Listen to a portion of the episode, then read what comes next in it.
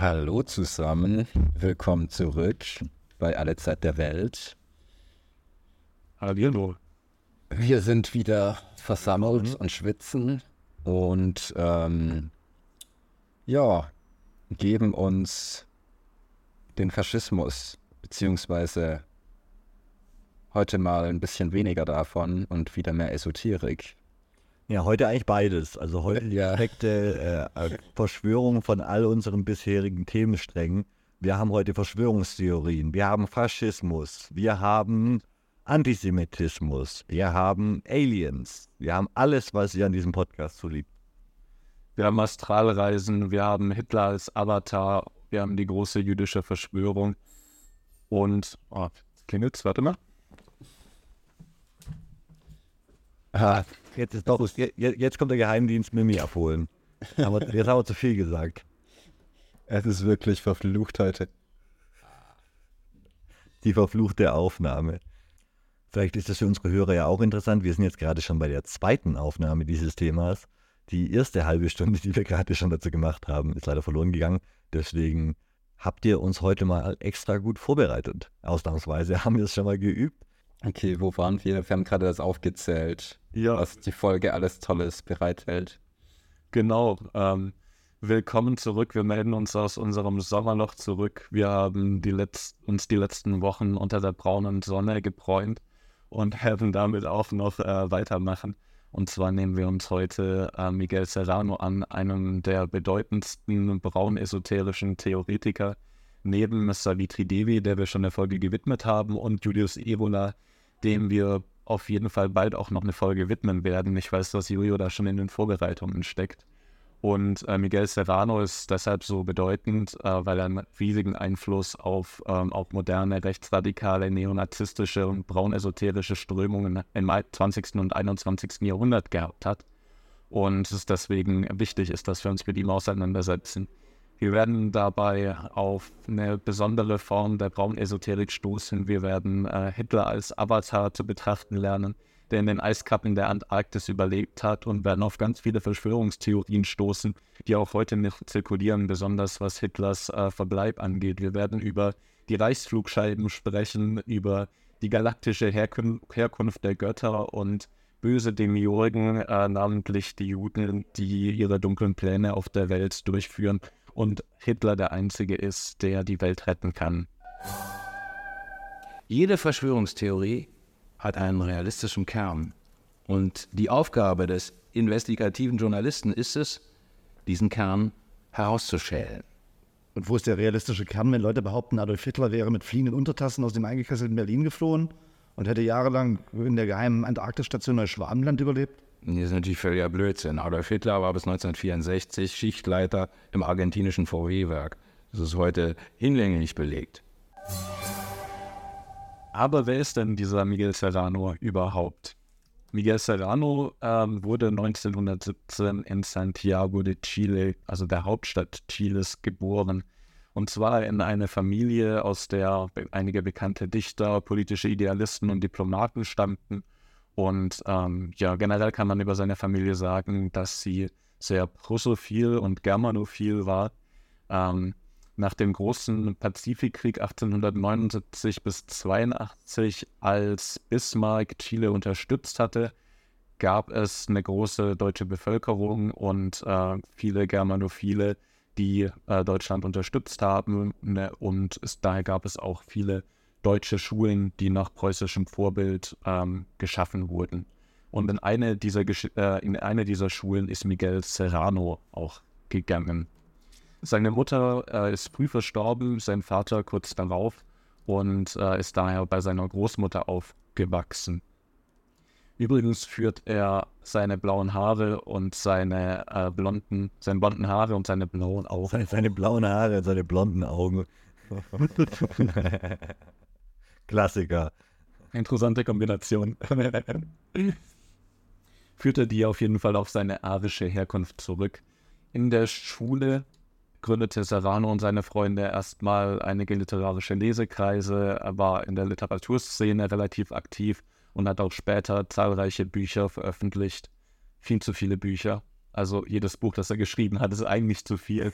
In den seinen literarischen Kreisen hat sich dann Serrano immer mehr dem Sozialismus zugewandt, hat da starke Sympathien ausgebildet und ähm, bei einer Straßenschlacht äh, mit den Nazis, die es damals schon gab, den Nazistas in Chile, wurde ein Freund von ihm im Alter von 18 Jahren getötet, was ihn erstmal ja, äh, die Nazis hat ablehnen lassen und hassen lassen.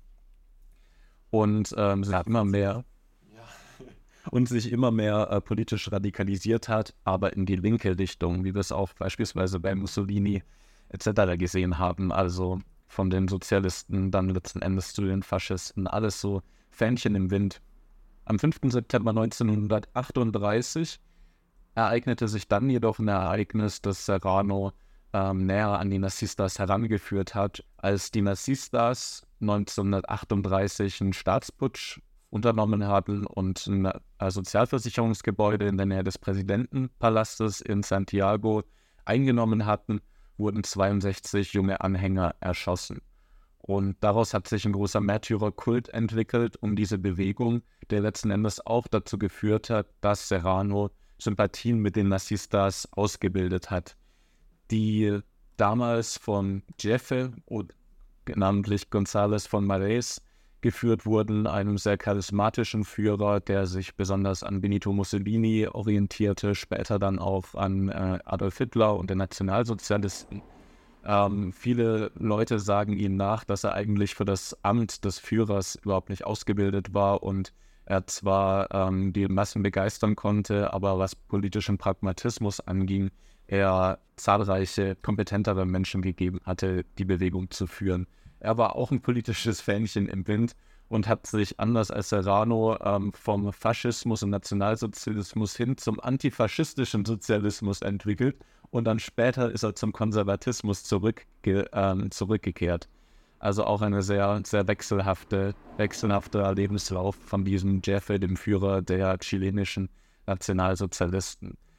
Ja, der erinnert mich ein bisschen an Jean Sorel von den Etappen, die er durchgemacht hat, alle Lager in seinem Leben einmal durchlaufen ähm, die, die Motivation von Serrano, äh, warum er jetzt tatsächlich dann Faschist wurde, nachdem die vorher seine, seine Freund, seinen Freund getötet haben, weil er dem Märtyrerkult dann irgendwie verfallen ist und das cool fand, ist es auf jeden Fall für mich persönlich nicht nachvollziehbar und spricht schon mal gegen Serrano. Also.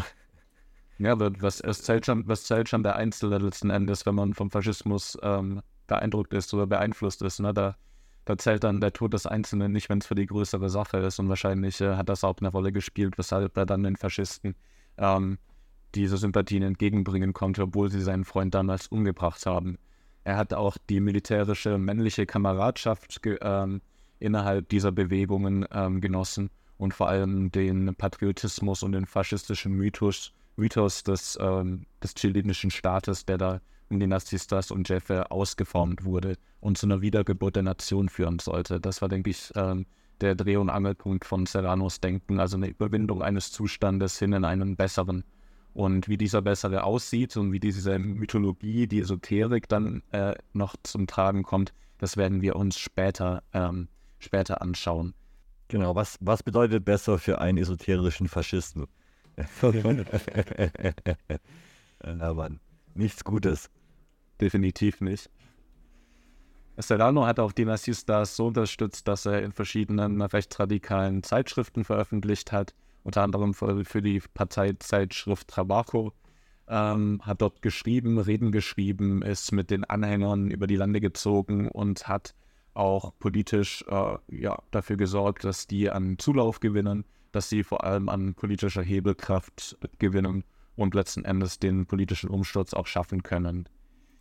Ähm, als dann auch der Nationalsozialismus in Deutschland immer mehr an Fahrt gewonnen hat und nach der äh, Machtübergabe dann schließlich auch noch der Zweite Weltkrieg losging und dann die Operation Barbarossa, also der Ostfeldzug ähm, dann äh, des Nazi-Deutschlands gegen die Sowjetunion gestartet wurde, hat Serrani, Serrano auch Propaganda in Chile verbreitet, um gerade unter der deutschen Bevölkerung ähm, Anhänger zu gewinnen und Gelder zu sammeln und auch äh, Nazi-Deutschland ideologisch zu unterstützen.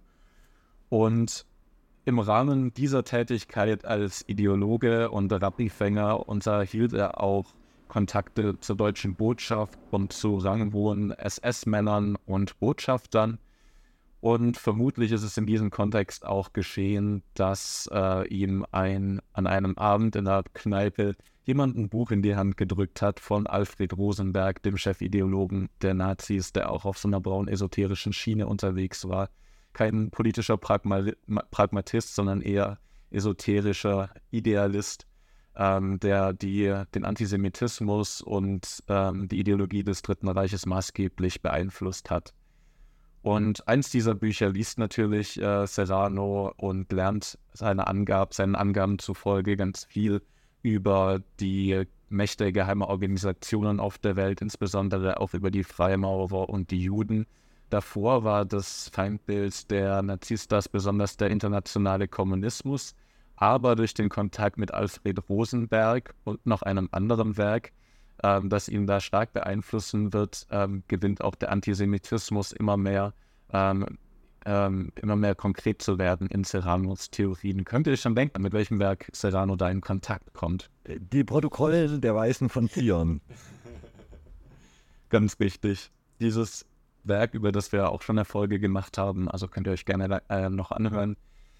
Dieses Werk übt einen großen Einfluss auf Serrano aus. Davor war er eben überzeugt davon, dass der internationale Marxismus und Kommunismus die eigentliche Bedrohung der Weltordnung darstellen würde und ähm, alle äh, und die Kultur und den Staat und alles, wofür die letzten Hunderten von Jahren gekämpft wurde, mit dem Kommunismus eine Absage erteilt werden würde und untergehen würde. Jetzt hat er aber gemerkt durch die Protokollen der Weisen von Sion, dass angeblich eine jüdische Verschwörung auch hinter dem Marxismus steckt und noch viel weitreichendere Folgen hat für die Gesellschaft und der, das wahre Böse in der Welt, der das Judentum ist. Dabei ist äh, ganz spannend, dass ähm, er wahrscheinlich, also ziemlich sicher eine deutsche Version äh, von den Protokollen gelesen hat oder jedenfalls eine deutsch herausgegebene Version ne, der Protokolle.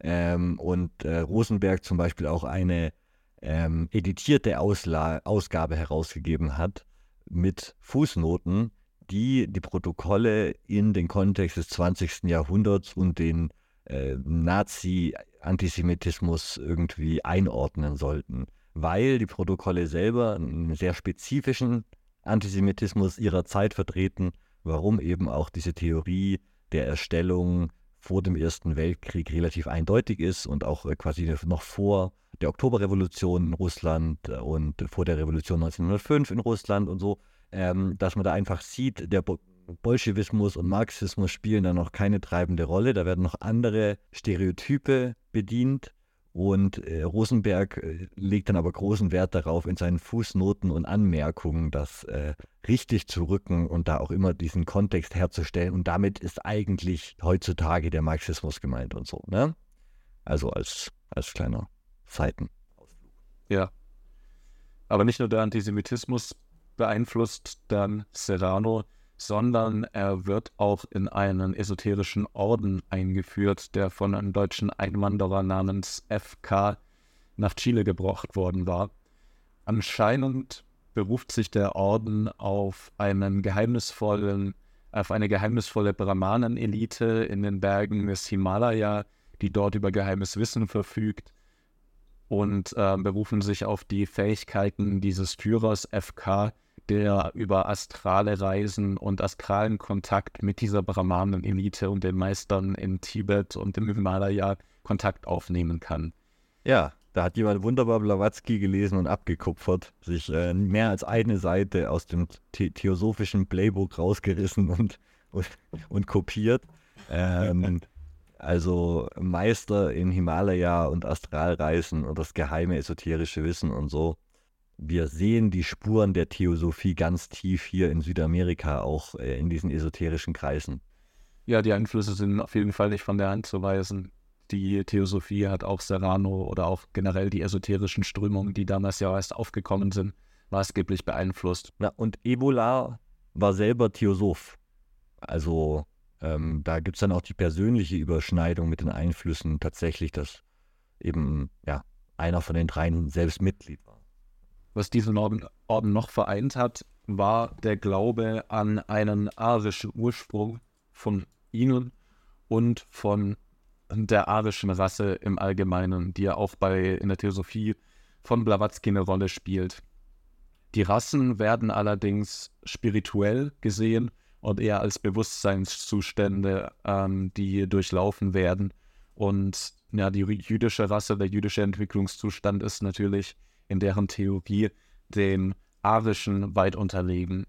Die astrale Reisen, wie sie in dem Orden praktiziert werden, neben Tantra und Yoga, werden als Erbe der Reinblütigen, den sogenannten zweimal geborenen Ariern angesehen. Kommt euch das nicht auch bekannt vor? Ja, das ist auch Blavatsky, die doppelgeborenen, zweigeborenen Yoga-Söhne, äh, die da die besondere Stufe in, in, in ihren Wurzelrassenabfolge erfüllen. Und ähm, ja, also Blavatskys Wurzelrassenkonzept hört gerne in die Folge rein. Ähm, das haben wir ein bisschen genauer da versucht zu erläutern. Es ist extrem wirr, es ist extrem ähm, äh, Fantasy-reich, Fantasy belastet ähm, und ist als klassischer Versuch damals die Darwin, der darwinistischen Evolutionsbiologie und Evolutionstheorie, die zu der Zeit eben erstarkt, etwas entgegenzusetzen, eine Art pseudo-altes Wissen von ihren Meistern, ihre Fantasy-Rassenabfolge mit den Atlantern und den Hyperboreern und dann eben auch den Ariern, ähm, äh, da als, als Gegenhypothese auf irgendeine Art zu, zu Darwin zu positionieren. Das wurde dann von Steiner übernommen und hat eben auch hier äh, viele Leute beeinflusst, leider. Also hatte wirklich einen viel, viel größeren Einfluss, als man das heute vielleicht so denken mag, wenn man mit diesen Schriften nichts zu tun hat und sich nicht anguckt, wo das überall wieder auftaucht, ne? Ja. Ja, diese Form der Esoterik geht halt nochmal in eine ganz andere Richtung als jetzt die Theosophie, weil sie sich aktiv dann auch auf Hitler berufen und in ihm den Avatar der Arier sehen, also den arischsten, also aller Arier, den zweimal geborensten aller zweimal geborensten, den Avatar, Avatar, der das Wesen und den Willen eines Volkes ausdrückt auf einer ganz spirituellen Ebene, der auf spiritueller Ebene einen Kampf gegen das Böse auf der Welt führt und äh, mit dem auch der Orden in Kontakt getreten ist. Besonders der ominöse Führer FK hat astralen Kontakt zu Hitler aufgenommen. Einmal sprachen sie anscheinend über die deutschen Kolon Kolonialansprüche, ein anderes Mal sah der Meister ihn auf seinem Adlerhorst hoch über den Kehlstein in Berchtesgaden von Hitler träumen sollte keine Qualifikation sein, irgendeinen Verein zu leiten, aber okay. Hitler war eben sowas wie der Avatar, der, der das Gute verkörperte in deren, deren spiritueller Auslegung. Und sie waren begeistert von der Idee und überzeugt von der Idee, dass Hitler ein neues Zeitalter für die ganze Welt einläuten würde und vor allem auch auf spiritueller Ebene. Und man sollte meinen, dass nach dem Tod Hitlers und der Niederlage des Dritten Reiches im Zweiten Weltkrieg diese ganze Obsession ein Ende finden würde. Ne? Hitler ist gestorben. Aber genau da fangen wir an, auf Verschwörungstheorien zu stoßen, die auch heute noch zirkulieren, die Axel Stoll schon vor 15 Jahren im Internet verbreitet hat, von schwarzen Sonnen, von Neuschwabenland, Reichsflugscheiben, von Nazis in der Antarktis und intergalaktischen Göttern, die unsere Erde beherrschen. Also man könnte sagen, Serrano ist der originale Kollega. Der Mischung aus Kollega und Axel Stoll, ja. Grüße gehen raus an den Boss. Serrano ist da vielleicht noch eine, eine Nummer wilder als Kollega, könnte ich mir zumindest vorstellen. Ähm, er hat nämlich geglaubt, dass, oder den Mythos geprägt, dass Hitler über geheime unterirdische Gänge, über Reichsflugscheiben an die Antarktis, die, an die Antarktis geflohen ist und dort im Hohlen der Erde zusammen mit der Führungsriege der SS ausharrt, um irgendwann zurückzukehren und die Menschheit in ein neues Zeitalter führen würde. Gleichzeitig fantasierte er aber auch darüber, dass er, dass Hitler zurück zu seinem archetypischen Heimatplaneten der unter der schwarzen Sonne zurückgekehrt sei und fantasierte, spekulierte über Paralleluniversen und astrale Wurmlöcher, über die Hitler durch die Galaxis reisen könnte, als spirituelles Wesen, als Avatar der Arier. Äh, Entschuldigung? Ja. Bitte was? Entschuldigung, das war meine Frage. Jonas hat auch das Gesicht, als würde er was sagen wollen über das astrale Loch, das 45 Hitler aus dem Bunker die Flucht in äh, Paralleluniversum ermöglicht hat. Ja, willkommen noch zu den intergalaktischen Göttern, die über unsere Erde herrschen. Aber ja, er war überzeugt davon, dass Hitler überlebt hat und hat verschiedene Theorien aufgestellt, wie er denn überlebt haben könnte.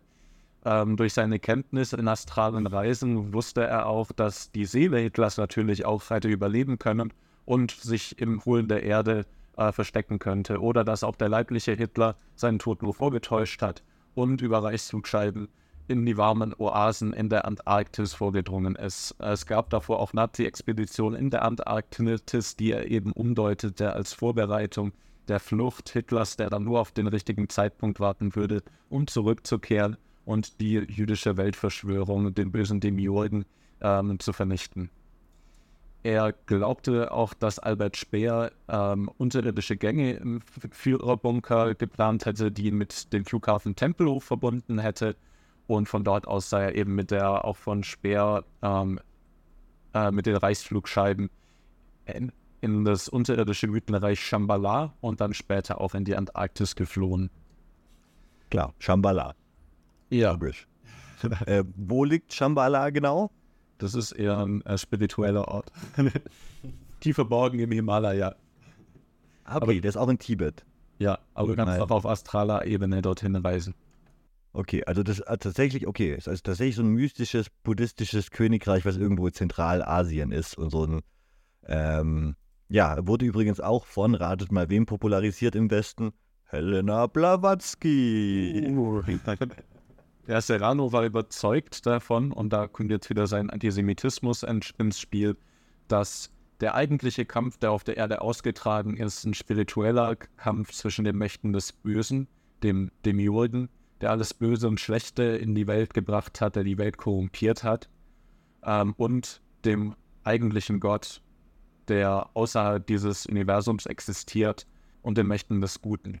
Es war so vor allem ein spiritueller Kampf, der da ausgefochten wurde und die, der Demiurg, also der böse Weltenschaffer, der die Welt korrumpiert hat, ähm, identifiziert Serrano mit dem Judentum.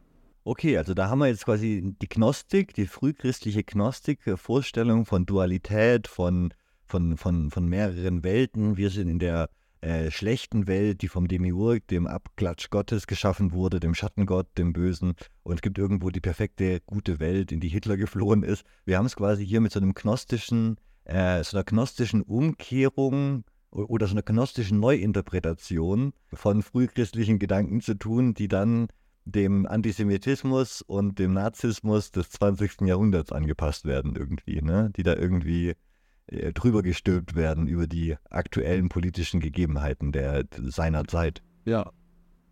Ich meine, wenn wir uns das vorstellen, das hört sich für uns natürlich jetzt schon weit weg an und er interpretiert, aber er interpretiert es ja relativ zeitgemäß. Das ist quasi, wie jetzt äh, wie die Verschwörungstheorien über Donald Trump und das, quasi das Wiederkehren von ihm als siegreichen Präsidenten und ähm, ne, also äh, er, er, er, hätte einen super Blog geführt, sage ich mal, im QAnon-Kreisen, wahrscheinlich sehr erfolgreich.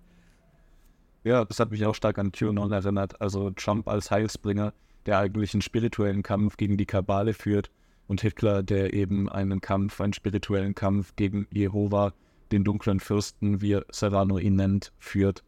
Und ja, man sollte jetzt weinen, dass er aufgrund seiner abstrusen Ideen im politischen Abseits, sich im politischen Abseits bewegen würde.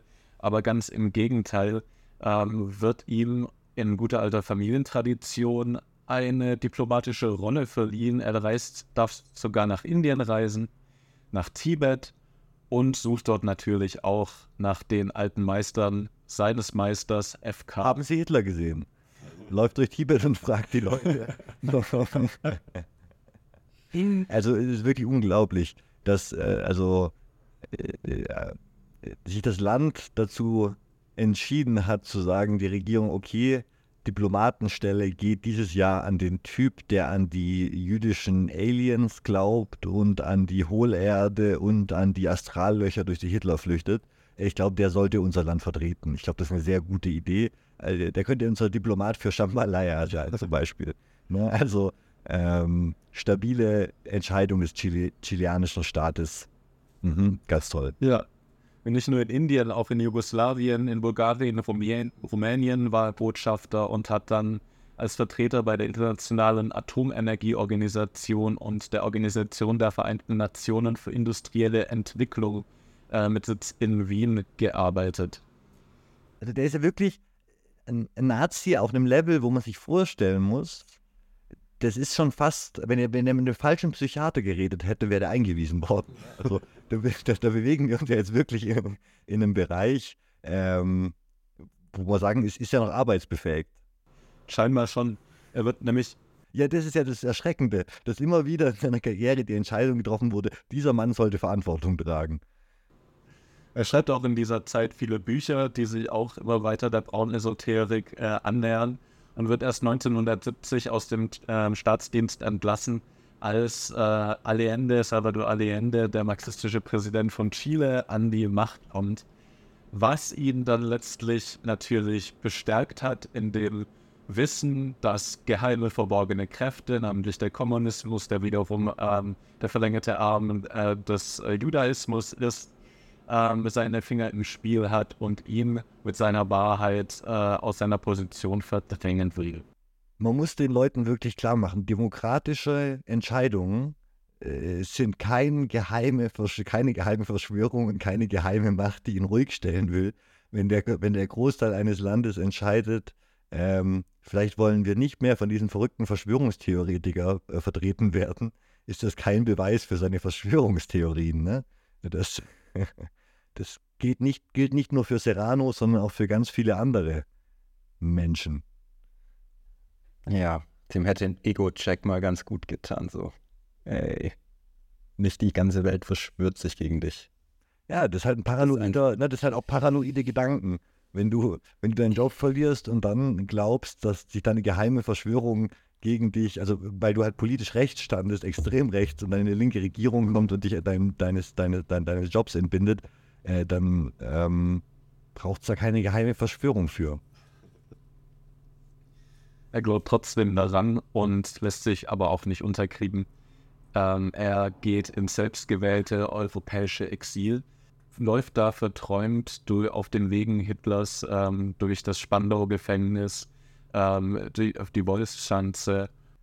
Wie Savitri Devi. Wirklich, das sind, also wie die, wie die es schon in den Nachkriegsjahren vorgemacht hat, ihre Pilgerreise. Wahrscheinlich war auch im Berchtesgaden noch und so. Ja, war immer auch ein Romantiker, ne? Er hat sich auch mit äh, Persönlichkeiten wie Otto Scorceni, über den wir auf jeden Fall mal eine Folge machen werden. Super spannender Mensch, äh, der Mussolini gerettet hat in einer waghalsigen Aktion. Aber ja. Und aber es hat Mussolini letztlich nicht gerettet. Nee, Otto war es nicht. Ähm, er trifft auch Leon de Krell, den Anführer der belgischen Rexisten, auch einer spannenden faschistischen Bewegung in Belgien, und trifft sich mit Julius Ebola.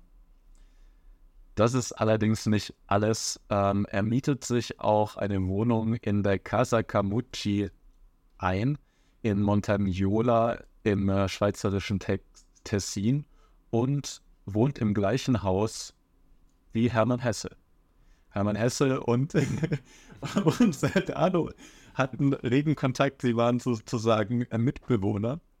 Ich kann mir nur äh, vorstellen, wie Hermann Hesse äh, sich gefreut hat, dass sein alter, ähm, sein alter Brieffreund Serrano ihn endlich aus dem weiten Chile äh, besuchen konnte, der auch sich so gut mit Yoga auskennt, mit fernöstlichen Weisheitslehren. Und dann kommt so ein faschistischer Yoga-Clown wie Serrano, der ihm was von außerirdischen Ariern und dem Avatar Hitler erzählt und von Hesse ist einfach zu nett, um ihn rauszuschmeißen. Das werden unangenehme Jahre, in denen die beiden dann aufeinander sitzen. Aber komm schon, ja, also da muss man Hesse schon ein bisschen unterstellen, dass er der, der, den Ideen nicht ganz verschlossen war oder ihn wenigstens, also ähm, das schockiert mich jetzt schon ein bisschen. Selbst Hesse. Das wirklich Schlimme an unserer Recherche. Alle, äh, die, es werden einem alle Vorbilder, die man in seiner Jugend irgendwann mal hatte, genommen, so stückchenweise. Nicht, dass Serrano mal ein Vorbild von mir war, aber Hesse habe ich schon sehr bewundert. Ja, ich denke, wir alle haben, haben einiges an Hesse. Hesse hat uns, glaube ich, alle positiv beeinflusst. Ähm, ja, aber Hesse ist auch nicht der einzige, sagen wir mal, angesehene und einflussreiche Mensch, äh, den er trifft, sondern er hat auch sein ganzes Leben lang eine enge Freundschaft mit CG, äh, mit Carl Gustav Jung geführt. Ja, das äh, taucht ja bei ihm, glaube ich, auch in den Gedanken immer wieder auf, wenn er dann von Archetypen redet und so, ne? Also da hat Serrano dann auch so ein bisschen Hang, seine gnostische Hitlerreligion mit, mit, mit so äh, den wissenschaftlich oder, oder pseudowissenschaftlichen Ansichten von Jung zu unterfüttern. Na, ich meine, die Tiefenpsychologie ist eine anerkannte und approbierte Wissenschaft bzw. Praxis. Ähm, aber ich war auch jetzt schockiert herauszufinden, dass C.G. Jung auch mal zumindest fragwürdige Sachen über Hitler gesagt hat. Er hat zum Beispiel gesagt, dass, äh, dass Hitler der Archetyp des deutschen Volkes sei, der von dem kollektiven Unbewussten des Volkes ergriffen bzw. besessen sei und dem Befehl einer höheren Macht unterstehe, einer Macht in seinem Inneren. Klingt ein bisschen wie die verklausulierte Fassung von Serrano mit weniger Sci-Fi und mehr Psychoanalyse. Ja, er hat dann Hitler auch als, ähm, in, als in, die psychische Funktion Hitlers hat er dann als Medizinmann, Oberpriester, Seher oder Führ Führer bezeichnet, also auch so eine spirituelle Auslegung der, der Archetypen. Ja, ich finde, da stoßen dann eben, da, da, da, da sieht man das Problem von Jung, wenn er von seinen Archetypen die ganze Zeit redet, wir es aber mit einem Politiker des neuen Typuses zu tun haben, der irgendwie Medien versteht und dann wird er zum Schamanen gemacht, irgendwie ohne, ohne da vielleicht, also ja, also klar, macht natürlich Sinn, wenn man da in dem Rahmen von Jung bleibt, aber wir sollten, wir sollten vielleicht mal eine eigene Folge über Jung in der Zukunft ja. angehen. Es hört sich so an, als gibt es da mehr zu graben. Na, spannend ist halt, dass er gemeint hat, dass Hitler für die Deutschen die Rolle eines Vermittlers zu den Äußeren, Äußerungen ihres Unbewussten gespielt hat. Ähm, also in dem Punkt natürlich wahrscheinlich nicht ganz unrecht. Der Antisemitismus ja. der NSDAP äh, hat ja gerade deswegen den Anklang gefunden in der deutschen Wählerschaft, weil es den schon gab. Äh, dass da was Unbewusstes hervorgetreten ist, wobei man auch argumentieren könnte, der deutsche Antisemitismus war oft auch äh, nicht sehr unbewusst, sondern sehr bewusst und sehr, also sehr aktiv ausgelebt. Äh, von daher, ne, also vielleicht äh, wenn man nach einem Bier antisemitische Thesen verbreitet, ist das nicht besonders unbewusst, sage ich mal. Ähm. Ja, aber C.G. Jung und Serrano haben lebenslang äh, eine intensive Freundschaft gehabt. Äh, Serrano hat ähm, Jungs Bücher mit Vorworten versehen, Jung hat Serranos Bücher mit Vorworten versehen. Und das große Element Serranos Theorie, die, das er halt übernommen hat, ist die Archetypenlehre, die er eben spirituell ausleuchtet. Ähm, er glaubte, dass Jung eine uralte, heilige Mystik mit Konzepten wie Archetypen und dem kollektiven Unbewussten einfach nur psychologisierte. Also er glaubte, dass, äh, dass es verinnerlichte innere Mächte gibt, spirituelle Kräfte, die in den Menschen und in Bevölkerungen und in Rassen eben ähm, wohnen und die sich Bahn brechen. Was Jung herausgefunden habe, sei einfach nur eine Mystik, die er mit wissenschaftlichen Begriffen zu erklären versucht. Ähm, er hat den Schritt zum Mystiker hin nicht gemacht, sondern das hat Serrano dann getan, diese Archetypen zu mystifizieren und in einem spirituellen Licht auszuleuchten. Und genau da kommen wir jetzt zu der gnostischen Lehre, die Serrano dann entwickelt. Zum einen beschreibt er die himmlische bzw. Außer, außerirdische Herkunft der Arier, die er als Träger des göttlichen Lichts bezeichnet und legt eine angebliche Globalverschwörung gegen sie offen, die durch einen bösen Demiurgen, den Regenten unseres Planeten und alle niedrigen und aller niedrigen Materie. Genau, und der Demiurg ist eben der Inbegriff des Materiellen, von dem sich Serrano lossagt, weil er sagt, das ist ein spiritueller Kampf. Und für ihn sind die Archetypen Götter, also unabhängige metaphysische Kräfte, die über ihre jeweiligen Rassen herrschen und gelegentlich von ihren Mitgliedern Besitz ergreifen, wie es eben bei Hitler geschehen ist, der dadurch zum Avatar geworden ist. Das erinnert mich ein bisschen an Ariman, den Dämon des Materialismus bei Steiner. Ja, keine Frage. Serrano glaubte eben, dass das arische kollektive Unbewusste im wahrsten Sinne des Wortes das Gedächtnis des arischen Blutes sei also eine esoterische Konstruktion von so einem biologischen Rassismus. auch mit Einflüssen aus der Theosophie. Laut Serranos Mythos wiederholte auch die Flucht der Nazis aus Deutschland nach dem Zweiten Weltkrieg die prähistorischen Entdeckungsreisen, die die Arier, als sie auf die Welt kamen, schon äh, vollbrachten. Als die Arier auf die Welt kamen, haben sie sich nach Serrano auf der ganzen Welt verbreitet und konnten so auch als Erben von einer ursprünglichen arischen Bevölkerung in Chile und, Argen und Argentinien ähm, interpretiert werden. Also er hat die Arier sozusagen nach, äh, nach Chile gebracht. Ähm, ja, wir müssen irgendwann auch mal noch über British Israelism reden und so, wo es dann darum geht, dass es eine Bewegung gab, wo sich äh, weiße britische Christen äh, als die echten Israelis gesehen haben, als die einzig wahren Juden. Äh, so ähnlich abstrus ist diese Arier-Übertragung nach, also ne, das ist also tatsächlich ja. Ja, oder über äh, die Mormonen und Joseph, Joseph Smith, der ja behauptet hat, dass die Amerikaner eigentlich ein ursprünglicher verlorener israelitischer Stamm war.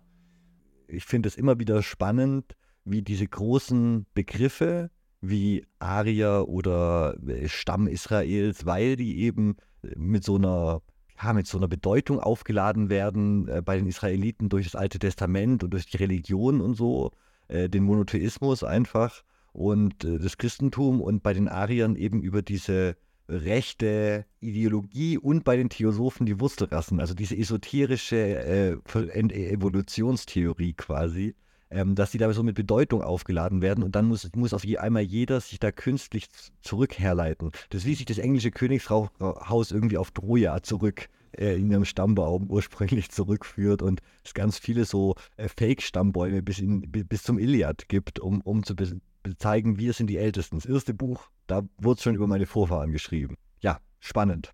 Wieder das Bedürfnis des Menschen, irgendwas zu sein, was er nicht ist eine künstliche Idee äh, in den Raum zu stellen und dann zu sagen, das muss ich sein. Naja. Sie wollten Arier werden, weil die Arier auch durch den astralen Raum reisen konnten und dadurch ihren Körper auch für äh, archetypisch äh, für Avatare freigeben könnten, um einen be höheren Bewusstseinszustand zu erreichen, wie es im Falle Hitlers eben war. Er hat Hitler als Avatar der Götter Vishnu, Shiva oder auch Wotan, also Odin, bezeichnet, der der gekommen sei, um die heroischen Arier zu ihrer längst verlorenen Göttlichkeit zurückzuführen. Sein, er glaubte, dass durch eine magische Steigerung des Bewusstseins eine Vereinigung mit göttlichen Kräften möglich sei, die außerhalb von Mensch und Natur existieren. Diese Kräfte seien keine Angelegenheit des Unterbewusstseins, sondern eine Form des Überbewusstseins, bei der das Ich vom einen oder anderen Gott übernommen werde. Also letztlich sind Ideen äh, Ausdruck eines göttlichen Prinzips, das von den Menschen Besitz ergreift und dann von Menschen in die Tat noch umgesetzt werden musste. Aber ähm, er deutet hat eben auch die Psyche als etwas Göttliches, als Eingebungen und ähm, ja, den Zwang der Götter letztlich, des Guten und wie des Schlechten, das Prinzip der Prinzipien, die auch in den Menschen innewohnen. Und durch spirituelle Reinigung und Askese und Aufstieg in den ähm, spirituellen Sphären ermöglicht dann eben das Materielle und die Unreinheiten loszuwerden und sich reinzuwaschen und in, ja, letztlich zum Avatar zu werden. Er hat dann auch so eine weitreichende kosmologische Vorstellung entwickelt, in der göttliche, außerirdische Wesen ähm, einen intergalaktischen Kampf mit einem universalen Gegner ausfechten.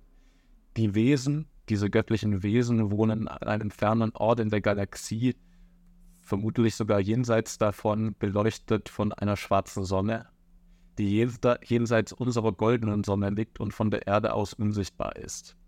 Und genau daher stammen auch die Arier, die Argonauten und außerirdischen Gralsritter, von denen nicht nur europäische Mythen existieren, die er da zusammenpflicht, sondern eben auch im Schöpfungsmythos der Maya äh, eine Rolle spielen oder deutet da ganz viele verschiedene Schöpfungsmythen aus europäischer, fernöstlicher, äh, nahöstlicher und südamerikanischer Tradition neu um in Form eine, als Ausdruck von universellen Prinzipien und Nacherzählungen von äh, dem intergalaktischen Ursprung der Nazis.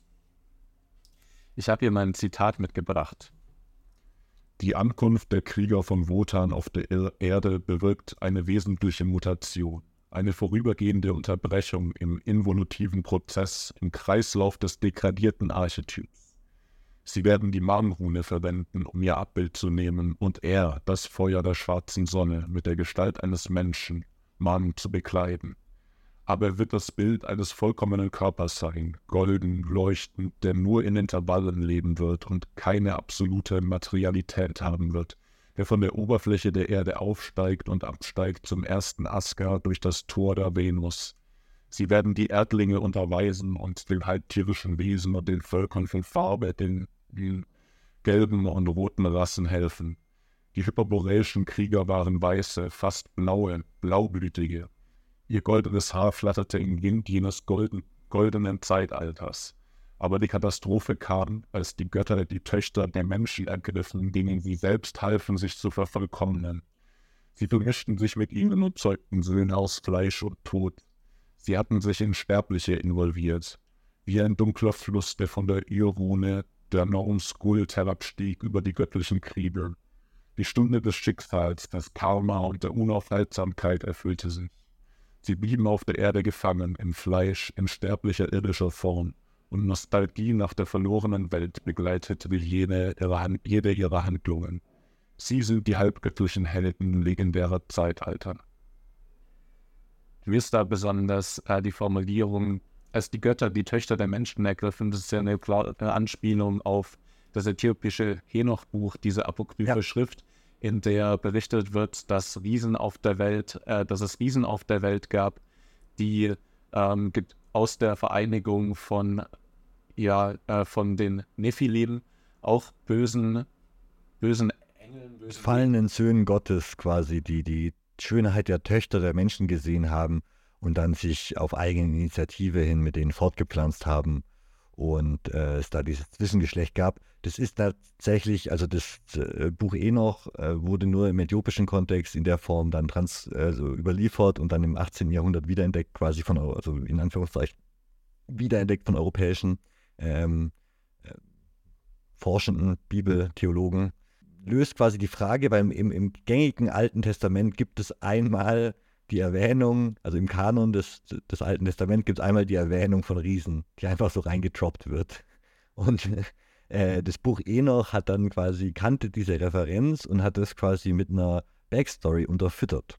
Und hat da quasi noch weitere Erklärungsmuster für diese Stelle im, im, im, im Alten Testament äh, erklärt und eingeführt. Und diese Erklärung wird eben heute auch sehr gern beim History Channel von äh, sämtlichen Ancient Aliens Dokumentationen aufgegriffen und erwähnt, weil es da eben scheinbar um Außerirdische geht, die sich mit Menschen paaren. Ähm, dass es da um eine ganz andere Kosmologie wie Aliens geht, sondern vielmehr um quasi andere Traditionen, wo im Polytheismus die Kreuzung zwischen Mensch und Gott in den meisten Traditionen nichts Unübliches war. Wir erinnern uns an die Griechen, Herkules als Halbgott und so. Ähm, äh, dass es da eben eine, eine, lange Vorgeschichte kulturell gab, an die da angeknüpft wurde, wo erklärt wurde, ja, damals in dieser alten Zeit und so, und da gab es diese Halbgötter und äh, das quasi das Vorwissen des Publikums, äh, das Mythologische mit aufgegriffen und weiterverarbeitet wird, wird heute von Menschen dann in ihrer eigenen Mythologie benutzt, um zu sagen, hier wurde damals schon geschrieben, dass es um Aliens geht. Also er betreibt da auf eine Pseudo-Historisierung nicht nur der Arier, ähm, also nicht nur der Weltgeschichte, sondern auch der Arier und hat mich dabei, also generell in seinen ganzen Arbeiten auch stark an Jörglanz von Liebenfels und Guido von List erinnert, über die wir auch schon eine Folge gemacht haben, die äh, auch versucht haben, eine Pseudohistorie der Amannenschaft, der Arier herzuleiten und dort zu abstrusen pseudohistorischen äh, Thesen vorgestoßen sind. Und ähm, auch Serrano spannt einen Bogen zwischen Rosenkreuzern, Templern, den Katharern, den Ariern, den Arianern und jetzt eben den Nazis, die im Verborgenen ähm, an das, an das heilige Werk vollenden und die Welt retten. Ja, so viel zu Serrano diese Woche. Wir machen jetzt hier mal einen Cut und werden nächste Woche dann tiefer in die ganze Grals-Geschichte mit einsteigen die Serrano auch immer wieder mit seinen transzendalen Alien-Geschichten und brauner Esoterik vermischt. Wir hoffen, ihr schaltet nächste Woche wieder ein. Lasst uns 5-Sterne-Bewertung da. Folgt uns, wo auch immer ihr uns hört. Gerne auf Twitter und auf YouTube. Und ähm, ja, wenn ihr uns unterstützen wollt, wir haben Patreon. Da könnt ihr uns unterstützen, wenn euch unsere Arbeit hier gefällt, mit äh, 3 Euro pro Monat oder anderen Beträgen. Da freuen wir uns auch sehr drüber. Vielen Dank an alle Patreons, die uns jetzt schon unterstützen. Das motiviert uns auf jeden Fall, hier dran zu bleiben und weiter neue Folgen vorzubereiten und zu produzieren. Habt eine schöne Woche. Äh, wir hoffen, Serrano hat euch nicht zu sehr mitgenommen und äh, bis bald.